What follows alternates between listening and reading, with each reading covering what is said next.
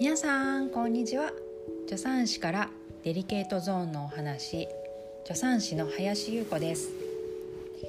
今日は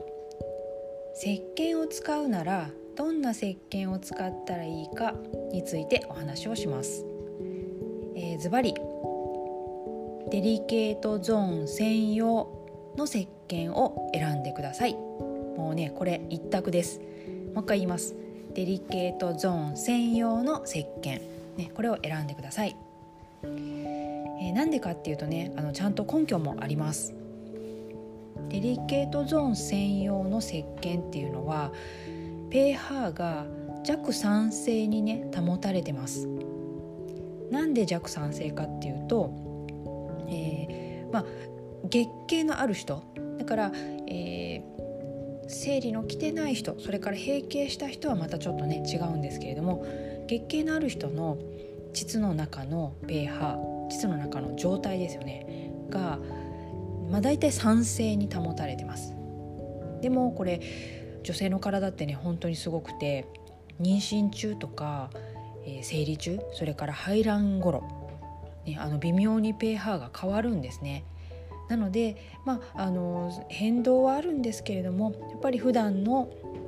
膣内の酸性度に合わせて、ね、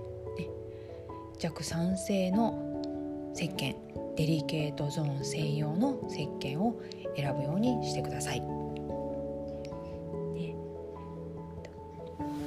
まあ、あの簡単な、ね、ことなんですけどやっぱりそれ専用を手に入れようとするとなかなかこう億劫だったりしてねついお風呂場にある、えー、石鹸いつものボディーソープそれからシャンプー使う人もいるんですよね。あのケツ流りだからってねもうシャンプー使っちゃうみたいな あの人もいるんですけどあのそれはねちょっとやっぱり、えー、バランスが崩れたりもするし